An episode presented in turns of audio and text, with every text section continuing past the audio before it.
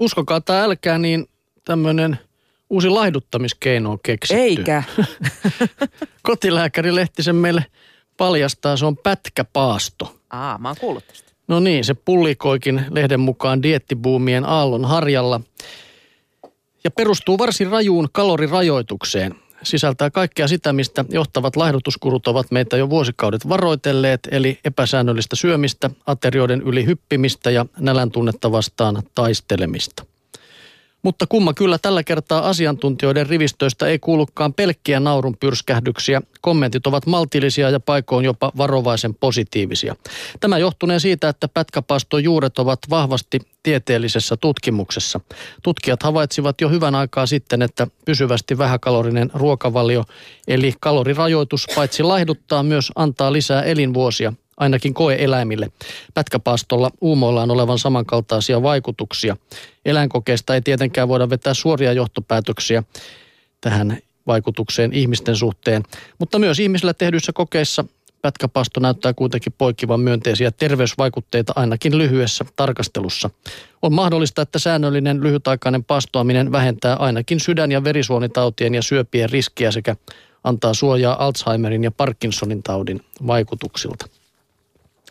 Ja näitäkin on sitten erilaisia pätkäpaastoja. Otetaan tähän yksi kuuluisimmista eli viisi kautta kaksi dietti, joka tapahtuu näin. Viitenä päivänä viikossa syödään vapaasti mitä tahansa ja kahtena päivänä energiansaanti rajoitetaan 500 kilokaloriin naisilla ja 600 miehillä. Eli jokseenkin 25 prosenttiin suositellusta päivittäisestä energiamäärästä. Kalorittomia nesteitä, kuten vettä ja vihreää teetä, voi nauttia päivän aikana ilman rajoituksia. Tavallisesti pätkäpaastopäivänä nautitaan kaksi ateriaa, aamiainen ja päivällinen – joiden energiamäärä on yhteensä noin 500 tai 600 kilokaloria sukupuolesta riippuen. Paastorytmi voi rakentaa myös siten, että aterioiden välissä nautitaan muutama vihannes tai hedelmä välipala, kuitenkin siten, että kaloriraja ei ylity. Vaihtoehtoisesti voit nauttia kaikki vuorokauden kalorit yhdellä aterialla. Paastopäivät eivät ole peräkkäisiä, vaan paastota voi vaikkapa maanantaina ja torstaina, ja päiviä voi tarvittaessa siirrellä ja vaihdella miten tykkää pitkään. No niin, ei siinä kyllä kovin kummosia eväitä saa naamaansa mättää tuommoisena paastopäivänä, mitä nyt 500 kaloria Joo. sitten mahtuu. Että. En minä kyllä päivääkään en kyllä suostu syömättä olemaan mm. tai edes hedelmäpalalla ja vihreällä teellä. Niin ja sittenhän tuossa on tietysti semmoinen vaara, että se lähtee lapasesta se syöminen niinä muina päivinä, että ottaa vähän niin kuin takaisin sitä. En tiedä, en ole kokeillut. Pitäisikö? Ei. Voisin tuolla kokeilla sen verran vähän. Housu kiristää nyt Joo, joo. Tota, puhutaan sitten siitä, miten omasta kodista voi luoda mieltä hellivän lepopaikan. Tämän minäkin haluan tietää. Mm-hmm. Kaupungissa ja taajamissa asuvien naisaisteja rasittaa usein loputon ärsykkeiden tulva. Moni käy jo ympäristöstä johtuen ylikierroksilla, vaikka ei edes tiedosta tilansa. Aistiärsykkeet väsyttävät ja tekevät ärtyneeksi. Kun stressi saa valtaa, kehon puolustuskyky alkaa laskea ja myös alttius sairastua kasvaa. Siksi kodista kannattaa tehdä mahdollisimman rentouttava ja tasapainoinen lepopaikka, uskoo suunnittelija Margit Sherus. Stressitekijät vaikuttavat tunteisiin, mielialoihin ja jaksamiseen. Aistiystävällisessä kodissa voimme paremmin. Sherus on kehittänyt sisustamiseen Stress Free Area-konseptin, joka ottaa aivotutkimuksen ja psykologian keinoin huomioon, miten ympäröivät asiat vaikuttavat meihin. Tärkeää on esimerkiksi miettiä, mitä kussakin huoneessa on tarkoitus tehdä. Makuhuoneessa ei tarvita täyttä vireystilaa, koska siellä rentoudutaan. Olohuoneessa taas on hyvä voida säädellä valaistusta ja ääniä sen mukaan, kuinka vireys laskee tai kohoaa. Luonnonvaloa muistuttava valonsävy tukee vireyttä. Makuuhuoneen lamppu taas saa loistaa kellertävämmin, selittää Sherus. Suoran kohdevalon sijasta valon pitäisi aina kulkea epäsuorasti seinäpintojen kautta tai varjostimen läpi.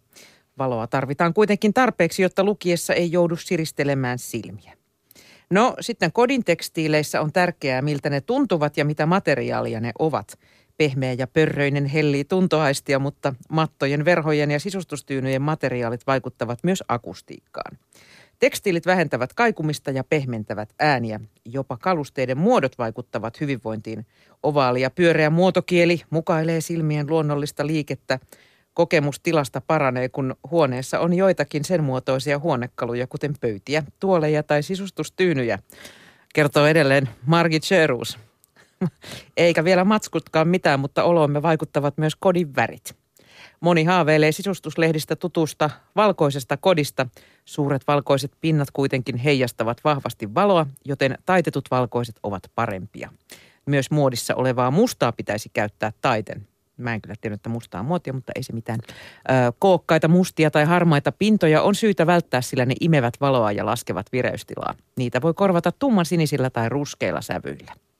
Muutamia vuosia sitten oli trendikästä maalata yksi suuri seinäpinta kirkkaan punaiseksi. Punainen väri isolla alueella nostaa sykettä.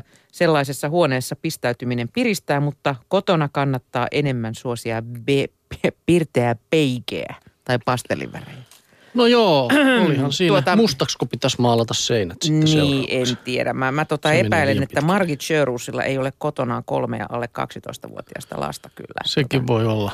Siinä on kyllä. Ja sitten riippuu vähän siitä asunnon koostakin tietysti aina kaikki. Niin, ja meillä on muuten yksi punainen seinäkin. Enkä mä huomannut mitenkään, että tuota, jotenkin syke nousisi, kun sitä kattelee. No, No, ammattikunta Siinä tuli tämäkin. vinkkejä kuitenkin.